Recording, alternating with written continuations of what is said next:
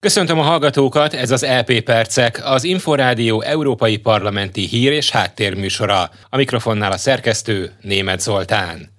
Az Európai Parlament szerint az Európai Bizottságnak az érintett tagállamok írásbeli értesítésével azonnal el kell kezdenie a jogállamiságra vonatkozó feltételrendszer alkalmazását. A csütörtökön elfogadott állásfoglalásban az EP képviselők üdvözölték az Európai Unió Bíróságának nemrég meghozott ítéletét, amely elutasította a Magyarország és Lengyelország által a jogállamiságra vonatkozó feltételrendszerről szóló rendelet ellen benyújtott kereseteket. A képviselők többsége úgy látja, a jogállamiságra vonatkozó feltételrendszert mind az uniós költségvetés, mind a koronavírus járvány utáni helyreállítást segítő alap esetében alkalmazni kell.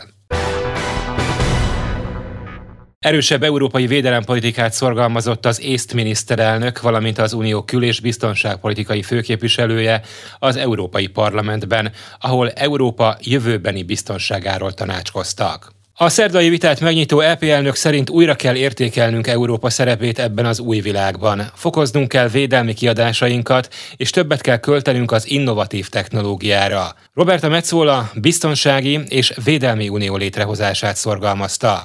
Kaja Kallas észt miniszterelnök beszédében azt hangoztatta, hogy Vladimir Putyin orosz elnök háborúja megfosztja az orosz népet a valós információktól.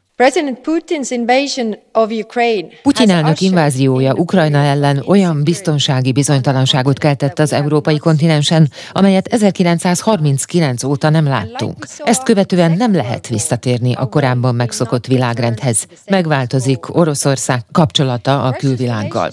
Európának el kell érnie a teljes energiafüggetlenséget Oroszországtól, az ukrán energiahálózatot pedig szinkronizálni kell az európai hálózatokkal. Emellett a kontinentális biztonság megerősítésének érdekében szorosabban kell együttműködni a NATO-val. Hasonlóan vélekedett az Európai Unió kül- és biztonságpolitikai főképviselője. Josep Borrell szerint Európának a NATO-t kiegészítő önálló védelemmel kell rendelkeznie a biztonság növelése és szavatolása érdekében. And will require to be ready to pay a price.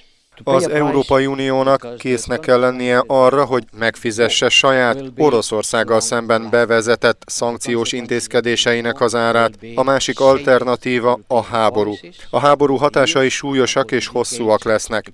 Évekre, évtizedekre meghatározzák a közösség jövőjét. Ide tartozik a gázellátás, a menekültek kérdése, a védelem és a biztonságpolitika, valamint a világgazdaság megrendülése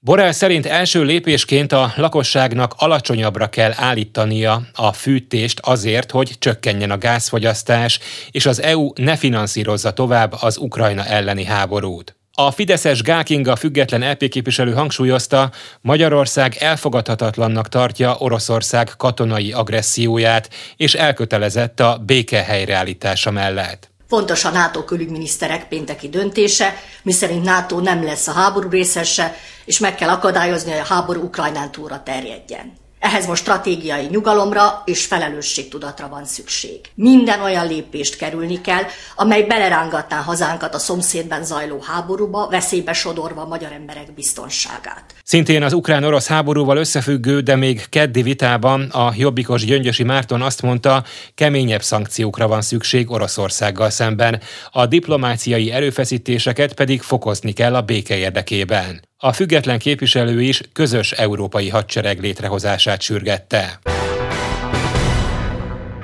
Védeni és támogatni kell a civil társadalmi szervezeteket, ezek azok ugyanis, amelyek felhívják a figyelmet a jogállamiságot fenyegető veszélyekre, a hatóságok felelősségére, illetve az alapjogi kartában rögzítettek betartására. Közölte Didier Reinders, az Európai Bizottság igazságügyi biztosa az EP hétfői plenáris ülés napján az Európai Civil Társadalom szűkülő mozgástere című jelentést a Momentumos Donát Anna, a Renew Europe képviselője mutatta be. Meg kell teremtenünk azt az európai jogi és adminisztratív környezetet, amely a civil társadalmi rétrejöttének, zavartalan működésének megfelelő biztosítékot adna. Mert független civil szerveződés, független civil szféra nélkül nem beszélhetünk demokráciáról. Ezért szükség van egy olyan európai keretre, amely tisztázza a civil szervezetek finanszírozásának határokon átnyúló lehetőségeit is.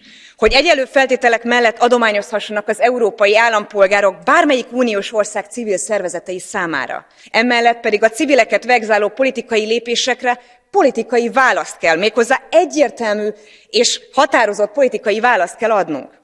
Felszólalt a vitában a Fideszes Hidvégi Balázs független LP képviselő is. Nemrég arra is fényderült, hogy baloldali célokat szolgáló szervezetek hálózata álságosan, nagyipari módon manipulálja az európai politikai vitákat. És az Európai Parlament éppen mentesíteni akarja őket a szabályok alól. Elutasítunk minden olyan törekvést, amely megszüntetni a civil szervezetek elszámoltathatóságát, törvényes és átlátható működésének a biztosítékait. Ugyanolyan szabályoknak kell vonatkozniuk rájuk is, mint minden más szervezetre. A parlament által elfogadott jelentés három területre koncentrál támogató és biztonságos szabályozási és politikai környezetre, amely mentes a visszatartó hatásoktól, a támadásoktól és a megfélemlítéstől. Fentartható és megkülönböztetésmentes hozzáférést szorgalmaz a forrásokhoz, valamint civil párbeszédet és részvételt a szakpolitikák kidolgozásában. Ez volt az LP e Percek, műsorunk meghallgatható és letölthető a Szolgáltatók podcast csatornáin, valamint az infostart.hu internetes portál podcastok felületéről.